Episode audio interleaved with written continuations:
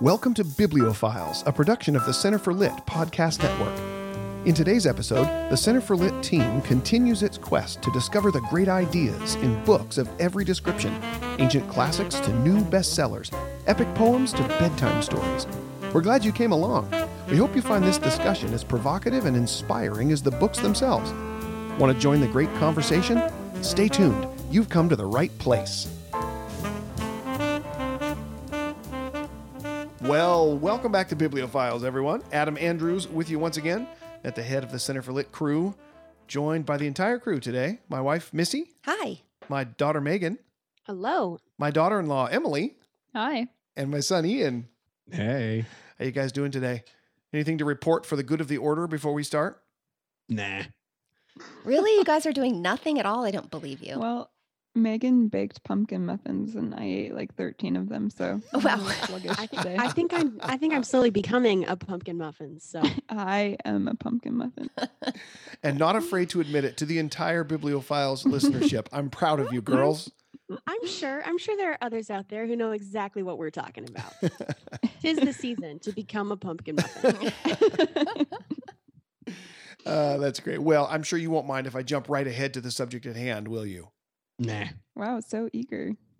Yes. Oh my goodness. Yes. Do you know why? It's because today it's a What Are We Reading episode.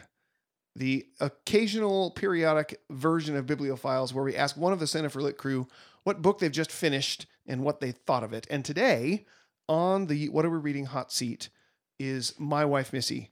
Missy, you have been reading assiduously some classic of English literature and have just finished. Tell me what it is. Okay, so I've been reading a lot of things, but the thing that I decided to share with you is To the Lighthouse by Virginia Woolf. To the Lighthouse by Virginia Woolf. Yeah, it's it's actually my first experience with Virginia Woolf. She's been on my need to read list for a really long time, and I finally got around to it. And Virginia Woolf is, should be on everyone's need to read list, I've heard, although I will admit to the entire Bibliophiles listenership that I've never read anything by Virginia Woolf. Are you afraid of her though? Afraid of her? Listen, who's afraid of Virginia Woolf? I see what you did There there. I see where you were going with that. I don't know awesome. what what I miss. Who's afraid of Virginia Woolf? And we could go on. Oh, dang So it. here's the We're thing. slow on the uptake today. Um, I actually, until very recently, knew Virginia Woolf as a name in a list of famous authors and couldn't have placed her in a a time period or a literary movement. And I'm assuming that I'm not alone in that, although perhaps I am. But but just in case I'm not alone in that um, in that gentle ignorance, would you care to enlighten us, Missy, about when this novel was written? uh, kind of the history surrounding it, what period it comes from, that sort of thing. Give us sort of a little context of To the Lighthouse. Yeah, sure. Um, so Virginia Woolf was a modernist author, and she published To the Lighthouse in 1927, so just after World War One. And anybody who knows anything about the period knows that this was a time when everyone was sort of reeling from the fragmentation that the war had created. There was hardly a family at the time who hadn't lost at least one person to the war. Right. Um, I I read that by some estimates, over 40 million people died in com- in the conflicts. So a lot of people were questioning the reality of a good and loving God who sovereignly orders the world after the counsel of His will. And this comes through in all of the novels of the period. Um, when you read the modernists, you see them expressing brokenness and fragmentation. And specifically, um, that comes through often in a fragmented narrative. And that's certainly the case with this particular story. Um, artistically, there's this push toward realism and subjective experience because, on the whole, a lot of people were kind of jettisoning the idea of objective reality. And so th- this is written when again? What's the publication date? 1927. 27. So after World War One, Yep, before World War Two. before World War Two. Yep. Okay. So you mentioned fragmentation uh, in terms of the kind of the modernist outlook, the modernist worldview. Would that be a good term to characterize the narrative style of To the Lighthouse in particular, and maybe Virginia Woolf generally? How would you care? I mean, maybe the better way to ask questions: How would you characterize what sort of novel this is in terms of style? Yeah, that's a good question. Um, her husband, who is also an author and a political theorist, considered the novel a psychological poem. And those are his words, not mine. And um, it is really poetic in its language, its use of the language, um, very figurative use of the language. Um, but yes, it is stream of consciousness narration. She uses free indirect discourse, which is also known as free indirect style. And some of you probably know it as um, a kind of narrative style that was pioneered, I think, by Jane Austen about 100 years before Virginia Woolf. It allows the, the narrator to kind of sidle up to a character and assume their voice, which makes um, their interior thoughts available to the reader right alongside all of their public remarks and their behavior. Is the idea though that in this kind of uh, narration, the author does it with more than one character? So Yes. you're jumping around inside the heads yes, of so various there's people? this this constantly Oh. shifting narrative perspective, which makes it kind of challenging to read.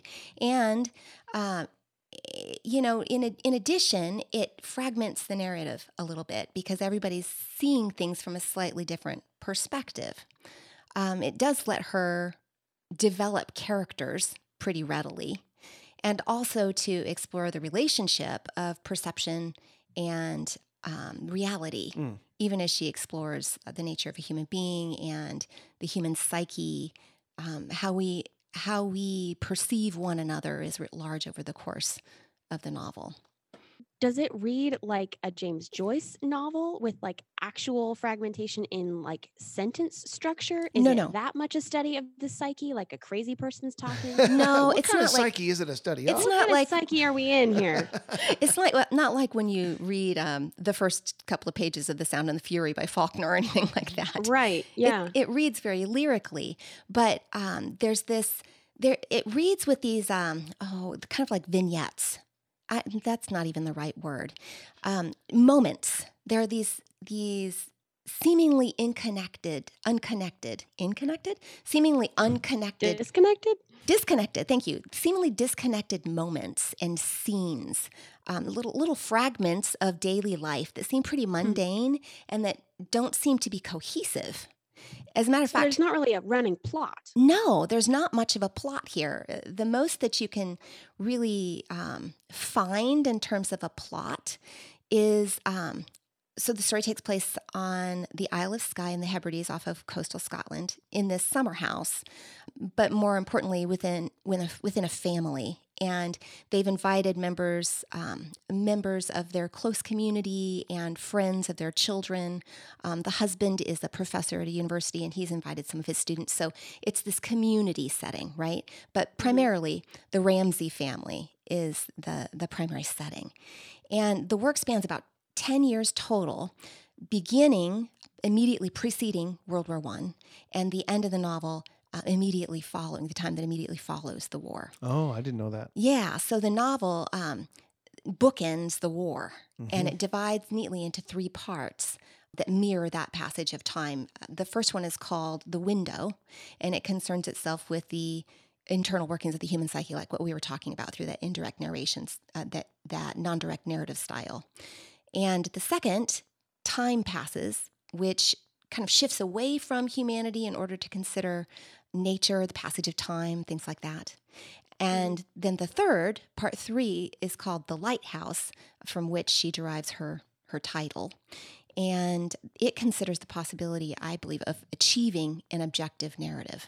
And this seems to be the, the larger purpose of the novel as a whole. But the storyline, just to get back to that question, is there a storyline? Yeah, but it's a very simple storyline. You've got this this Ramsay family and their guests occupying this coastal summer house, and their youngest son, they've got a bajillion kids. Their youngest son, James, wants to take this trip out to the lighthouse, which he can see from the house. And his mother um, is kind of playing along. She's entertaining the possibility with him. And his father comes in and rains on their parade with this pessimistic realism. It's going to rain. It won't be the possible. Hebrides, after all. Yeah, the trip won't be made. And incidentally, the trip is not made, at least not at that point.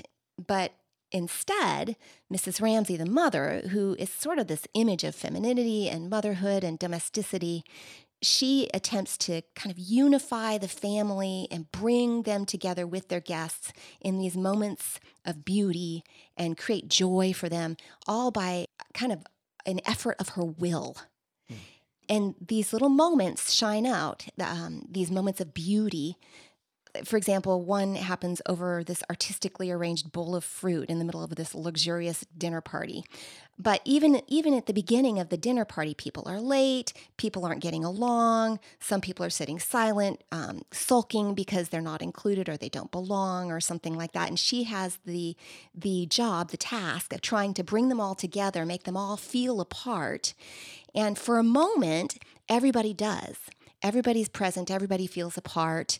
Um, the sun has gone down, and um, so uh, the candles are lit and they're kind of reflected in the windows and everything's dark around them, but they're lit from inside.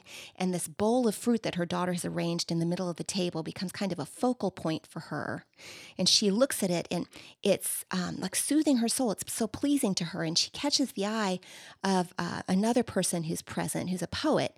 And he's also looking at this bowl of fruit. And they share this moment over this bowl of fruit. It sounds very strange, but um, you can see her kind of addressing the subject of beauty and art and its effects on on human beings, but more specifically, the way that it um, brings people together in an intimate moment.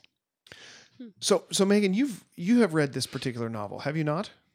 I have, yeah. It, I read it in college, so it's been a couple years, but So, recently. so this summary of part one does that jive with your remembrance of the story? Because one of the things that Mom said is that there's this uh, issue of fragmentation. There's this issue of a strange narrative style.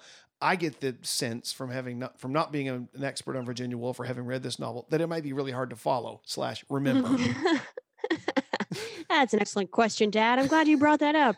It's a little bit like giving me a paper cut and pouring lemon juice in it. the thing is, I paid I paid attention in college. I did, and I was in that class, and I read that book closely. And even so, I have very little memory of a of a linear plot. well, that's because I, there really I remember wasn't the one. main. Well, that's comforting to hear yes. because I got nothing. If you if you put a gun to my head, I couldn't tell you what the linear plot of that book was. But well, it's simple. T- is- In, in as Oh, much hol- as it on. exists. hang on, hang on, let her Hey, finish. hey. Let's She didn't say she had a gun to her head. no, at this moment. Thank God. Um, no, but I do remember a little bit of what Mom's talking about. The the character qualities, particularly of Mrs. Ramsay, are striking, and they they stay with me. She's a very powerful, uh, very beautiful character, Mhm, and she's compelling enough that when you think of to the lighthouse, you think of Mrs. Ramsay immediately mhm. as um she is she's a powerful figure creating connections in a story that that doesn't hold together well on its own she's the thing that makes it hold together and i think that thematically that might be really important so Well, that's what i remember I was gonna. I so I haven't read it at all. I, I'm coming in just with what you guys have told me. But Yeah. do you think that in her role as representing this domesticity and femininity and kind of this image of home, that she is representing a bygone era? Oh, yes. In, during World War One, a, a passing kind of um, Mhm. foundation or grounded rootedness that Mhm. has gone away. yeah i think that would make sense wouldn't it mom because doesn't she die before the end of the novel and you feel her absence keenly she's not a, a present figure she's you actually remember her by the end of the book as kind of a a fragment of the past She's kind of the dominant figure throughout the entire story. but it, but just as dominant in her passing away. Yes, she remains dominant. Um, but she remains dominant in the minds of the people that knew her and loved her and admired her. It's because she performed a particular kind of function for them, I think. Um, her personality shone out, was lively, she was lovely. Everyone wanted to be near her, some wanted to actually be her.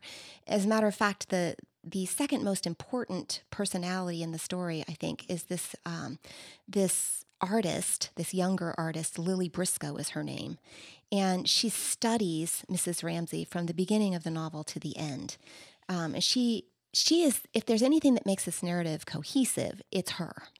Um, her thoughts about Mrs. Ramsay, because we really do experience and view Mrs. Ramsay predominantly through her eyes now remember, there's the shifting narrative. So we see her through other people's eyes as well. So we get a very well rounded concept of Mrs. Ramsay. And the author sidles up next to Mrs. Ramsay and assumes her voice. So we get to see what's going on inside of her as well as what other people think about her. So Mrs. Ramsay is certainly writ large over the narrative as a whole. And I'm not surprised, Megan, that she's what you remember mm. from the story.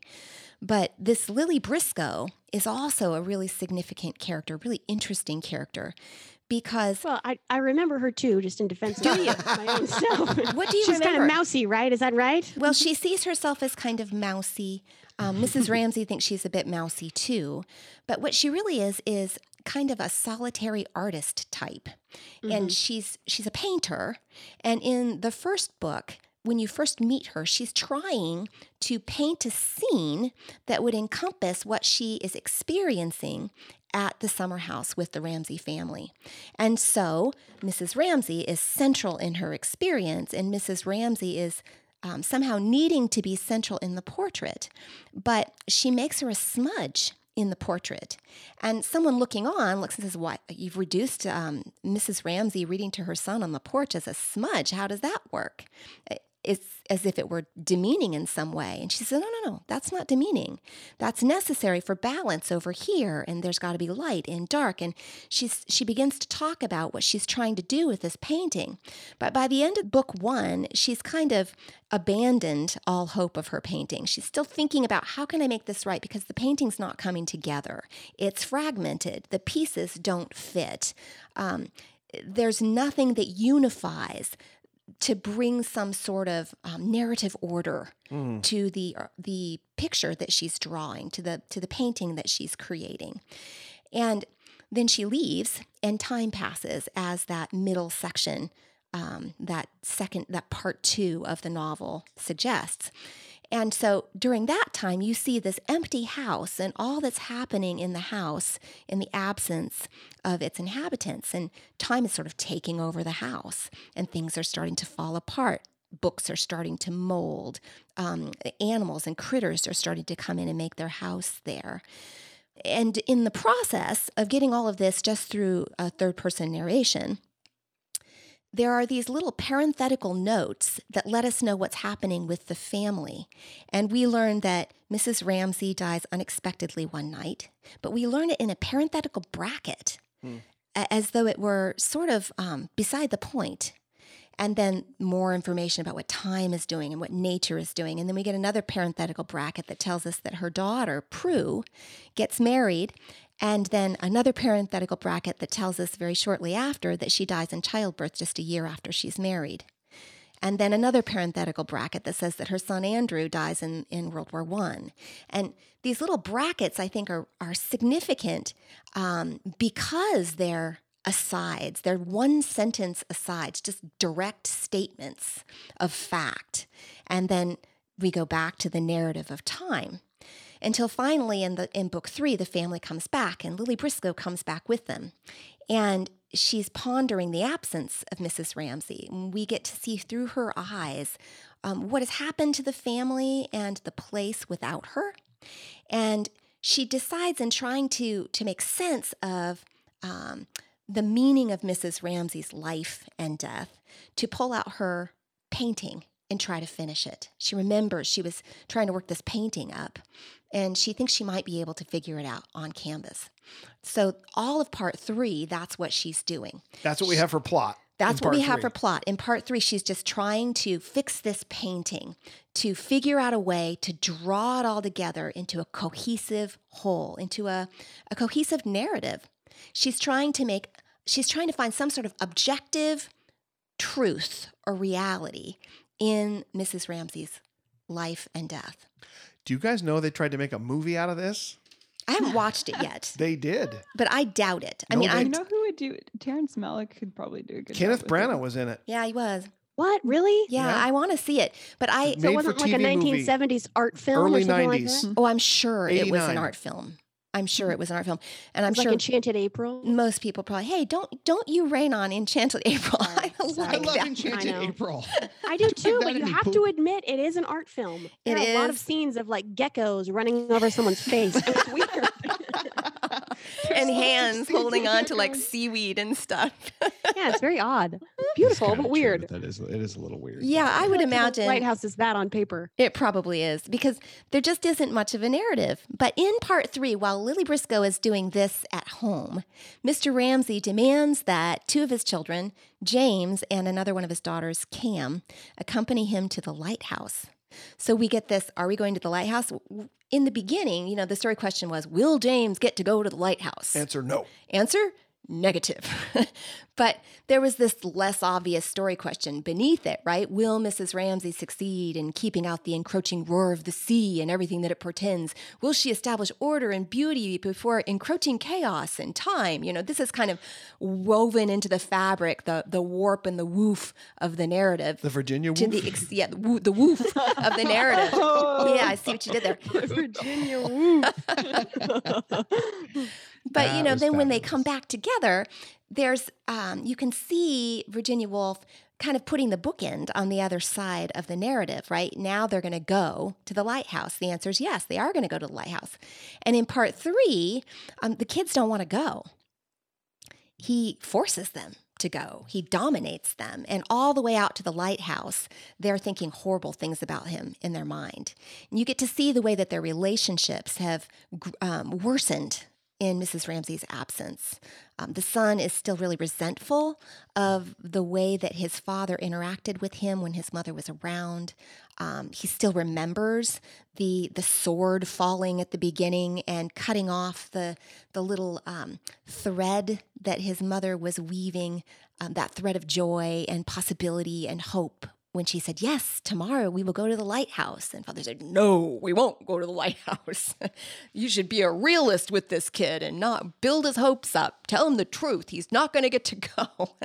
and he still really resentfully hates his father.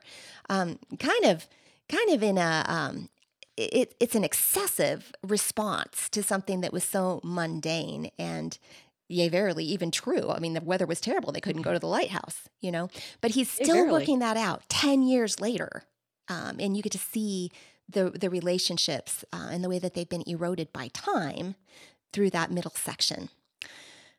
But in part three, um, the lighthouse, they actually go to the lighthouse, and it, it almost reads um, with a religious uh, kind of a feel to it. You see Mr. Ramsay going to the lighthouse to do the errands that Mrs. Ramsay wanted him to do. So the story comes full circle. And in that trip to the lighthouse, he's almost, um, it's almost a sacrifice, a, a way to kind of make it right, to reorder the world the way that she had ordered it in some way. Um, maybe an attempt at some sort of justification. Hmm. And on the journey out to the lighthouse, um, while the kids are grumbling and mumbling and thinking horrible things about him in their minds, he is blithely reading a book. He's reading a book through most of the narrative, which I think would be really kind of fun to talk about. All of the scenes in which the characters are reading. It makes me wonder what in, what in the world Virginia Woolf was saying about the purpose of literature or the reason we read. Um, that would be a fun conversation to have. But anyway, he's reading all the way out to the lighthouse. And um, you get to see inside the son's mind through this indirect narration this resentment that his father has never praised him and this fear that he's going to do something wrong because he's in charge of the tiller of getting them there right and um, he's afraid the wind's going to change and then father's going to blame it on him. And he's father never says anything good to me. Father never tells me anything good right? But on the way out his father looks up and he says good job james. You've done well. And so he gets this well done that he's always wanted. So when you when you see when you're looking at the trip out to the lighthouse in book three there are th- three different elements that I think are very religious in nature. One is the well done from the father to the son. The second is that when they when they land there on the lighthouse, James says something to the effect of that the lighthouse um, looks different up close than he remembered it when he was a child. Um, the quote says, um, "So that was the lighthouse, was it? No, the other was also the lighthouse. For nothing was simply one thing. Nothing was simply one thing." And so, this idea of the shifting perspectives, the way things look different up close and far away, um, is worked into the theme of the lighthouse, and the lighthouse itself becomes a kind of symbol of this idea. So we've got this issue of the lighthouse um, being symbolically the picture of the shifting narratives, of the shifting perspectives. And then finally, we get the the lighting or the landing of their little boat on the rock where the lighthouse sits. And the children are looking at their father, waiting for him to say something, but he never does say anything. He just sits up very straight or stands up very straight and tall in the bow of the boat, as if he were saying, Virginia Woolf writes, There is no God, before he lightly leaps into space, landing on the rock. And then in the final chapter, um, the people watching from the shoreline realize that they've made it, and they say the words, It is finished. So, three very religious, I think, allusions in that last chapter that sort of suggests that there's a sacrifice that's being made and received. And so it conjures up this image of the lighthouse that's somehow likened to God by Virginia Woolf. So the question of God, right, or an objective other that stands outside or in the distance in the world, but that orders things and establishes things, that is a, a constant on the horizon. Um, you can see her asking questions about that, contemplating that, which makes all kinds of sense historically speaking when we think about the work as an artifact of the time period. I think it fits right in with what Virginia Woolf and her contemporaries were thinking about. But yeah, are you guys following? Yeah, or am I just but I have- rambling? no, no, not at all. The, the I was circling around to a question in my head uh, about the. Uh, I mean, because you're talking about the symbolism of various elements in the story. You talk a little bit about narrative style and even a little bit about subject matter and content. But I wonder if, given that this is a modernist novel, given the the de-emphasis of plot and of really of structure, that may be too strong. Is there a, an underlying point? Is is Virginia Woolf after something as a as a to get a philosophical discussion of some kind started? Is this a piece of art like that that we can um, latch onto some way? Well, I think that she's basically entertaining the idea of whether or not an objective narrative is even possible in, in a human drama. Is Oh, so- there okay. any kind of objective reality? Can we find a narrative thread that makes sense of the world around us? So it's kind of meta. It's kind of meta. It is. The question is whether there's narrative. Yeah, whether And so she presents it in a book without one. well, not exactly. I mean, in her treatment, I was going to say, is that an answer to that question from her? That the fact that she asked the question in a book that apparently doesn't have one? Or at least has one that you got to ferret out. Well, I mean, it does. It is realism, right? So she's she's picturing these mundane moments in kind of mundane, ordinary people's lives, and she's looking for some sort of thread that is woven through the fabric of their lives that would give their lives meaning. Because Mrs. Ramsay is, she's vibrant, she's alive, she's beautiful, and then she's just gone. And Hmm. why? What's it for? What's it about? In fact, in the last um, the last section in part three, that's one of the questions that Lily Briscoe asks over and over again as she calls Mrs. Ramsay, Mrs. Ramsay. She's crying out for Mrs. Ramsay, wondering what is this all about. It, she even says at one point, "What is the meaning of life?" I mean, she's going for big game here. Virginia Woolf is, but I th- I see her basically in her treatment suggesting that the artists themselves are functioning as narrators, drawing a line that unites all of the disparate elements of the fragmented drama that is human life. And in this way, Mrs. Ramsay is a kind of domestic artist drawing these figurative lines by opening and shutting doors, as Lily Briscoe says. She's a woman who opens doors and shuts doors, and she moves people around and causes them to act in ways that, that they otherwise might have neglected to act, so as to create this kind of harmonious, unified, lovely picture of domesticity. Is the suggestion there that though that life may not have any inherent meaning, the artist somehow comes along and imparts meaning to it? Well, I think so. I mean, I, I can see her at least asking the question of whether or not there's any inherent meaning and answering, I don't know if there's any um, objective reality, but it's the artist's job to locate some sort of a cohesive narrative through art, bringing everything together so that people who observe it, that is the, the art and the beauty of it, can have some sort of an intimate moment. Yeah, that, that's what I see her doing here. And I think that that's borne out not only by the the works the work of Mrs. Ramsay, by what Mrs. Ramsay lives and does, but also by Lily Briscoe, because in that third part, she has an epiphany as she's creating this this um, this painting, and she finally figures out how to make it balance, how to bring it together. She draws a line right in the middle, right in the middle that kind of unifies all the parts and brings it together into a pleasing, beautiful story. And she finally understands, you see? So I don't know. I'm she's at least saying that we can't get enough far enough outside of ourselves as individuals to see anything objective. The best that we can do is to see things from our perspective Right. and try and draw a line. So, okay. So let's talk a little bit then about her, a little bit more about what it seems like Virginia Woolf's idea of art is in Mhm. to the lighthouse because obviously we talk about that all the time it's a it's a favorite topic of ours here and uh maybe she's got an idea of art that is something we haven't really come across yet i mean based on what you've said how would any of the other the rest of you characterize it what does she what does she seem to be suggesting about the nature or purpose of art I don't know if I have an answer to that question. I might just have another question.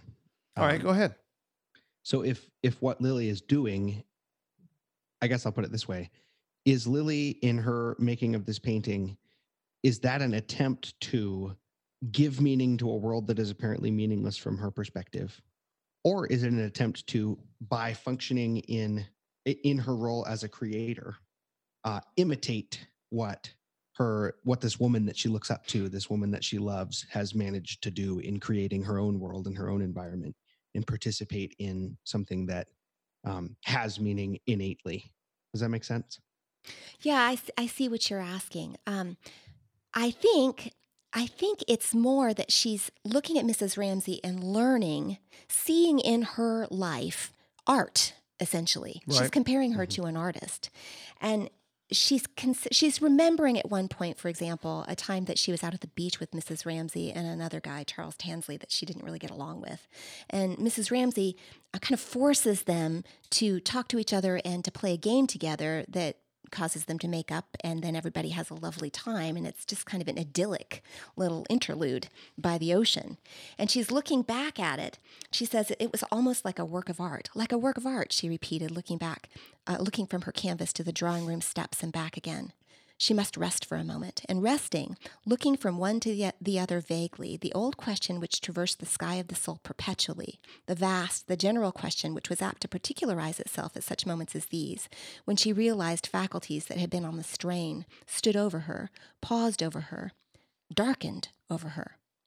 What is the meaning of life? That was all, a simple question, one that tended to close in on one with years.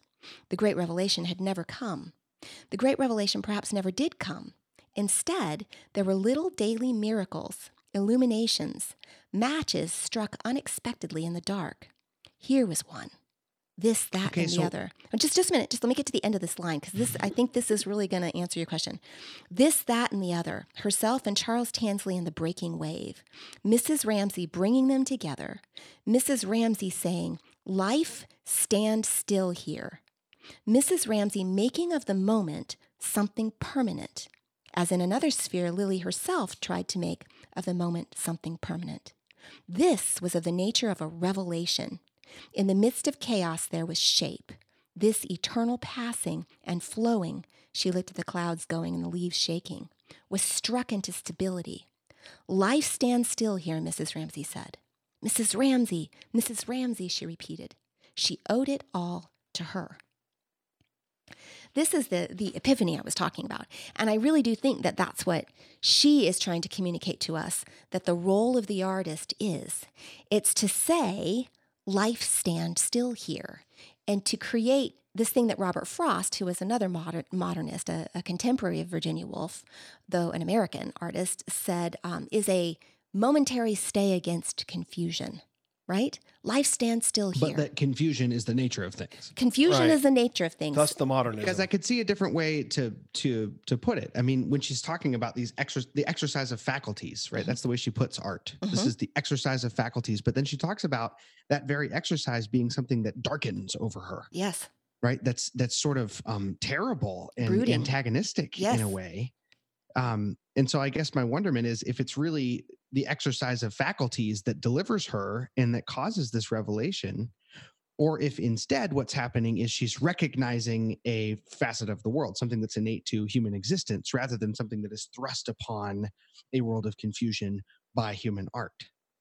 Because it, I, and I haven't read the, the novel, but just from your just from your articulation of it today, she sees something that is, um, you could almost say something ultimately true about Mrs. Ramsay's experience hmm and about the kind of thing that Mrs. Ramsay is capable of in the world and the kind of the way that she sees the world.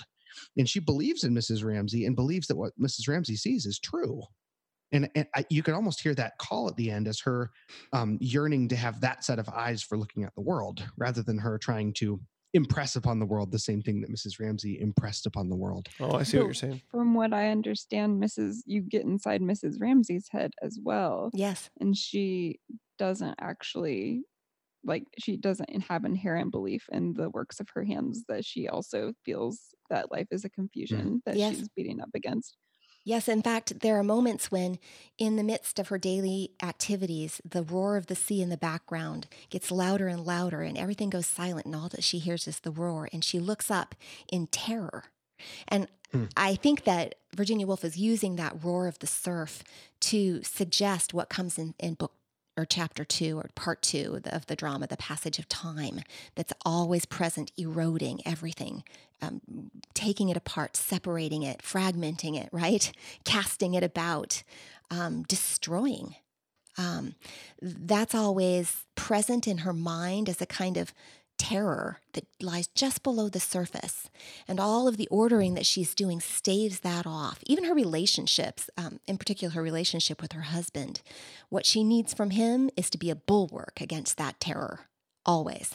And what he needs from her is similar because he feels it not in the roar of the surf, but in the fact that the the uh, books that he's been writing and publishing are already falling out of um, usage, right? Mm. Already, people aren't reading them anymore, and so he's looking at the passage of time as erasing him, right? So is is the role of the artist then back to the topic of art for a second? Is the role of the artist then any real anything real? oh or yes, is it some sort of a parlor trick? No, no. Ah. As a matter of fact, I think that's the main idea that she's trying to, that's the flag she's trying to plant with this novel. Mm. That this, um, the psychological terror that she shows us through Mrs. Ramsay and through Mr. Ramsay and, and some of the other characters in the story, um, that desire to be enough and the fear that they're not enough, the, the feelings of um, how transitory they are and how insignificant, that's real. That's the human condition from her Mhm. perspective. And art represents the only possibility of planting a flag in the midst of that chaos, ordering anything, um, having a moment, saying, Life, stand still here, creating something that is permanent. Maybe the most permanent thing that we can create, according to Virginia Woolf, is art. Um, but she decides in the end, uh, after Lily Briscoe has this little epiphany that I read to you, she draws that line and finishes her own work of art. And she decides that it doesn't really matter if anybody but her ever even sees it, that it was her working the matter out on canvas and it was satisfying in and of itself, that the creation of the art was in some way satisfying. It answered the question. It was an assertion of her personality and her perspective in the face of the surf in the background, the erosion Mm. of time. Um, and that that was kind of that and the sharing of beauty with another individual seem to be the only little bits of hope that she offers as stays against the confusion that Frost talks about and that I think she is really on about in her story. Virginia Woolf's novel is widely considered to be one of the best of the 20th century. She is given credit, and you can just pick a source and say who are the greatest novels of the 20th century. She's in the top three to top five on every list. Why? Based on this, based on your reading, Missy, based on this quick précis of the novel, why is that a, an, a, a general consensus type conclusion from among those who love literature and read it and think about it? Well, you're asking me? Well, yeah, uh, you and Megan, because you and Megan have both read this story, right, Megan? You go ahead, Mama. I'll let you take this Such one. a good Sounds answer, like a Megan. softball for you. okay. Well, I'll see. I'll see if I can hit it. At least I'll give it a glancing blow. um, again, this is my first experience with Virginia Woolf, so uh, just one novel is probably not enough to penetrate why she remains one of the the biggest figures in modernist literature. I don't know that I'm that's. sorry, that makes it worse for me. I also read Mrs. Dalloway. oh, you did. Well, you see, you're ahead of me then, so you really ought to have something to say. But I'll I'll just put in my two cents, and then you can kind of piggyback on me, Megan. Um, Okay. I think that her work with narration, the way that she took what Jane Austen began and developed it, was brilliant. She was brilliant in her use of the narrative device. Um, the the way she was able to characterize and study human relationship and the human psyche, I, I think it's unprecedented. I've never seen anything like it. Is it Not only- Tolstoy-esque? Yes. Yeah. I, she's kind of writing life in in Oh. terms of realism here, just like Tolstoy was. But then, in addition, in terms of her contribution to the development of the novel, Ah, that yes. we would cons- what we would consider the novel to be today, I see um, what she did as groundbreaking in her time period, and it has remained. It has remained and continues to influence the way the modern novel, the modern art novel, is written. I mean, I, I Yeah. see echoes of her work, this work in particular, to the Lighthouse, in, for example, um, Marilynne Robinson's work and Paul Harding's work. Just the narrative style, the that non-direct narration. There's a real focus on the interior landscape of the mind, the the thoughts of an individual and their perspective. You can see Marilynne Robinson deal with that in in her uh, her trilogy, Home and Lila, and Gilead. Gilead, yes, that Gilead was the first in that series. I should have said that one first. But anyway, I see her doing that, playing with perspective there, and I see Paul Hardy, Paul Harding, who wrote Tinkers, doing that in in that novel as well. Um, I I see the influence of Virginia Woolf in that particular uh, genre of literature. Ian, you had another question, I think, related to what we were talking about. Yeah, and I'm chewing on it because I'm not. There's a couple ways to phrase it. I, I think it's a twofold question. I think the first part of it is Does her novel accomplish what she understands art to be for? That's a good Um, question. And then the second one is Does it actually accomplish more than she thinks art is capable of accomplishing and therefore kind of undermine itself a little bit? You mean suggest words, an it- objective reality?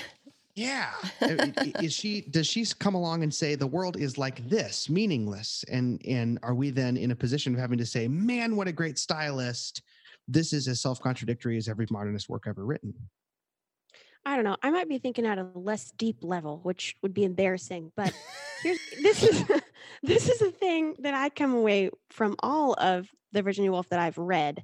I come away thinking she's done a great job of giving us tiny little moments and making time stand still for an Mhm. instant. Yes. The way that she talks about an everyday scene recalls everyday scenes that I've had in my life. And the so way it's that vibrant. I- it's super vibrant. yeah, the way that you think back on your day, it isn't in a linear fashion sometimes. Yes. Sometimes it's just little snapshots that are really vibrant and were meaningful to you right then. And then you look back at your day and you think, I'm not sure what it was full of. You know, Right. not every day is really deep thematically. Or when you look even back on it, a cohesive. Or even plot, linear, yeah. co- yeah. It doesn't necessarily cohere, No. but it doesn't mean that your day was meaningless, you know? or that you won't come up with a narrative. That's the other thing that I think. I, I think that I don't know that this is that her perspective is true with the capital T, but it certainly resonates with human experience. Experientially. Okay, so right? that, Yes. those are both answers to the first half of that question, which is great, right? Um, does does her novel succeed in doing what she thinks art is for? So you guys would both say yes, right? If Lily Uh, thinks artist is clearly. making time stand still, then then she pulls that off. In a sense, yeah, I think that's true. That's fair. By making that argument, do you think she's stepping outside of her own ideas a little bit and and relying on a worldview she's trying to knock down in order to do it? Well, okay, I don't know if this goes with what you're asking, but do you mean to say that she's imposing some kind of of linear theme on those little fragmented moments and in so giving the lie to her own theme? I think that's what he's going for. Yeah, more Is or that what less. you're But saying? no, don't you do that with a And I'm- day of your own though? You look back on your day and you think, well, what held all these things together? And more than that, don't, don't- you look not sure back on a lifetime of moments like that? Because you your life is composed of such moments. Don't you look Mhm. back and organize, pick and choose the moments of your life in order to organize your own narrative of what happened, the meaning of your life? Call it the Oh yeah, of no, your no. life. You, that isn't the question I was asking. Of course I do, and I, I'm not trying to fault her for that at all. What I'm saying is, in making a categorical statement about what art is for, and and that statement being art is a mild bulwark against the confusion that life is really about. Mhm. And even imposing that little piece of order, isn't she undermining her own argument? Because she's saying there is some sort of objective truth, and, and the truth is beauty. Well, beauty is truth, saying- truth, beauty. Is it that? yeah, what you basically things- said is that is that art is that Virginia Woolf's whole argument in this story is that art is valuable, art is meaningful, art is powerful, Mhm. art is effective. Yes. But in order to be effective, it's got to be effective against something.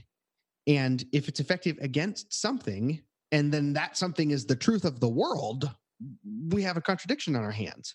That doesn't mean it's not worth reading, but I, I just think those ideas are somewhat at odds with one another. But I, think I think Ian, you're using, and I know you're doing just just to make a point, but the language is really aggressive. Like she's trying to argue for a meaningless world, and I, from what Mom has said, that's not the sense I get. The sense I get is the that it is very uh, uh, experiential, and she may or may not have been thinking about the reality of nature, but what she's dealing with the human experience. It's the psychological poem, right? Mhm. Mhm. and psychologically she's not wrong we go through our days and it does seem very chaotic and fragmented Mhm. and so it sounds like her suggestion is that art allows us to pull the fragments together and whether or Mm. not that means there's any kind of objective reality that's not really her game That's not what she's after. That's not the conversation she wants to have. Well, I don't know because then there's that lighthouse that we talked about. Well, I mean, there is that. symbolically standing in the background, and I I'm still thinking about. Well, and when he steps off, didn't you say significance that when he steps off the boat onto the onto the lighthouse dock or something, it is though it is as though he's saying there is no God. yeah, yeah, and and he's Right. stepping onto the rock. He's I mean, stepping I onto the rock, after though. game like Significant, that a little bit. yeah. I, I think she must be because this is the period uh, of history where people started jettisoning the idea of Christianity of God, and you know before this, before World War One, um, there was more regard for uh, the idea of a cohesive linear narrative that God was putting together. But after World War One and all of the destruction, people were saying, "Yeah, maybe not."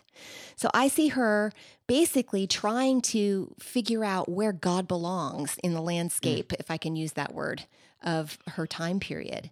So it's highly symbolic, and I wish you guys would read it so we could talk again about the symbol of the lighthouse. But I see first, you know, you think about, okay, what's a lighthouse?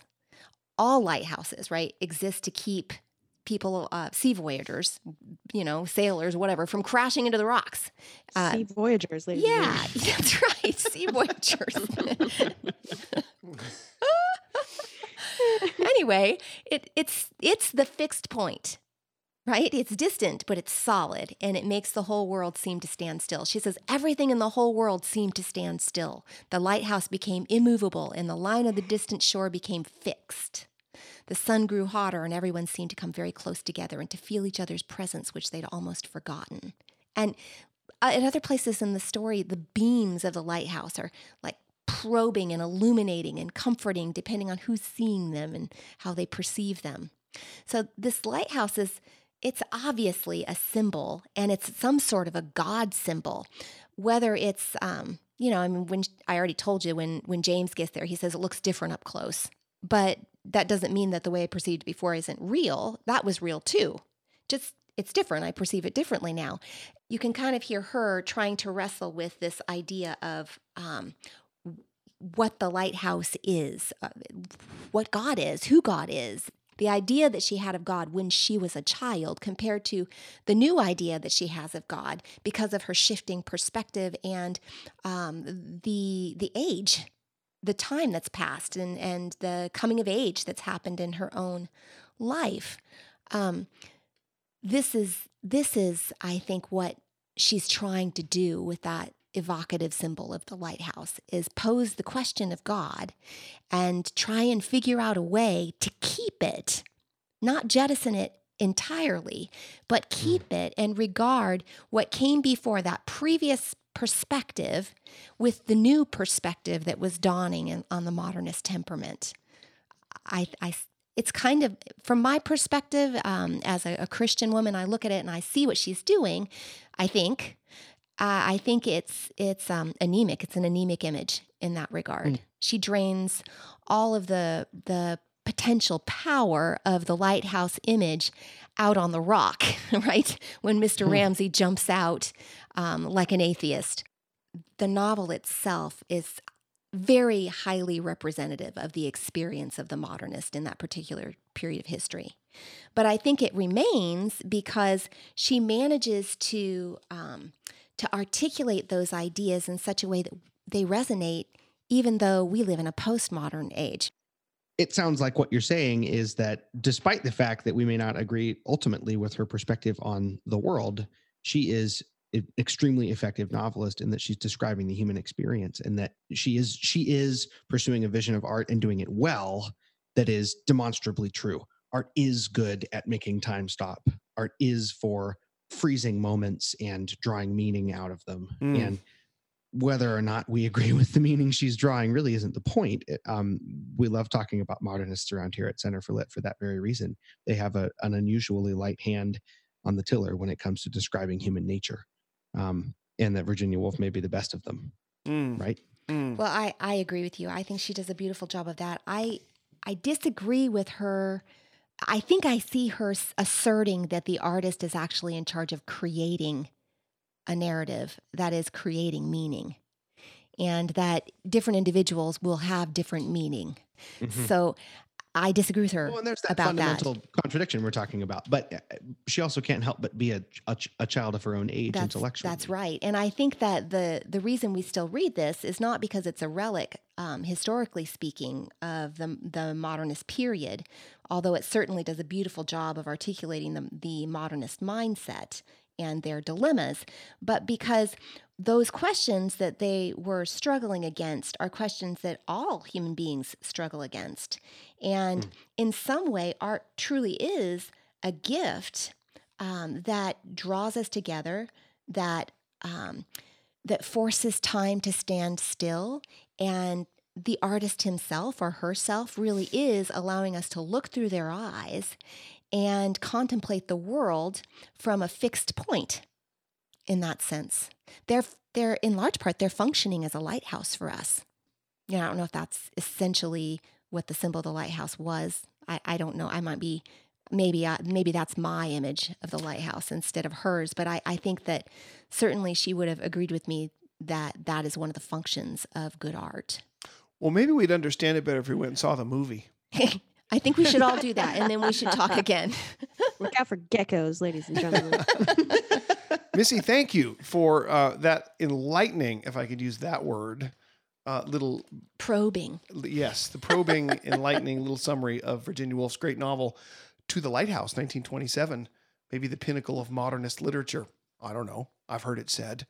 Um, real last question around the table before we adjourn. And I know that we've maybe kept you a little long in this episode of Bibliophiles, but perhaps we'll make Emily cut something out so it goes down to the required time. But last question Will you, those of you who haven't read it recently, go back and reread based on this discussion?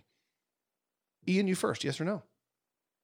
I'm um, probably not not because it doesn't sound beautiful and stunning and wonderful, but because the list of books that I already need to get to is so impossibly long.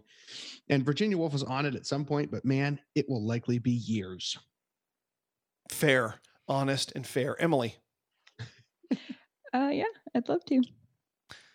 Megan, reread. yeah, penance read. penance read. I love it. Uh, I will tell you this. I actually we were talking about To the Lighthouse this last week because uh, mom was reading it and we were just thinking about it. I actually called up the movie on YouTube, which is available for free. Oh, that's It a was bad a real sign. blockbuster. and saw a few scenes. A young Kenneth Branagh doing his thing as the uh, the male lead, such as there is in that movie. And I thought maybe I'll watch the movie first. Very atmospheric. Yeah, I I don't have high hopes for a movie rendition of this because too much is going on in the interior of people's minds and hearts to really demonstrate through film as a genre, I think. I don't know though. I wouldn't put it past old Kenneth. He could do it. Well, he wasn't the director. I can't remember who directed No, he it. was a kid. He was He like was- 21 He was just or a really young actor. Yeah. Oh, never mind. He was playing the part of um, Charles Tansley, if you remember him. Be that as it may, we appreciate you diving into it for us and sharing your thoughts. Thank you guys for your questions. Thank you, Bibliophiles listeners, for coming along for the ride. We'll be back before too long with another one. And until we meet again, my friends, happy reading. Happy, Happy reading. reading. Reading. Bibliophiles is a production of the Center for Lit podcast network. Find new episodes each month on the web at centerforlit.com, where you'll discover dozens of resources to equip and inspire you to participate in the great conversation, including the Pelican Society, a membership program for folks who love the Center for Lit approach to all things literary. Thanks for joining us. We hope you enjoyed today's episode. Until next time, happy reading, everyone.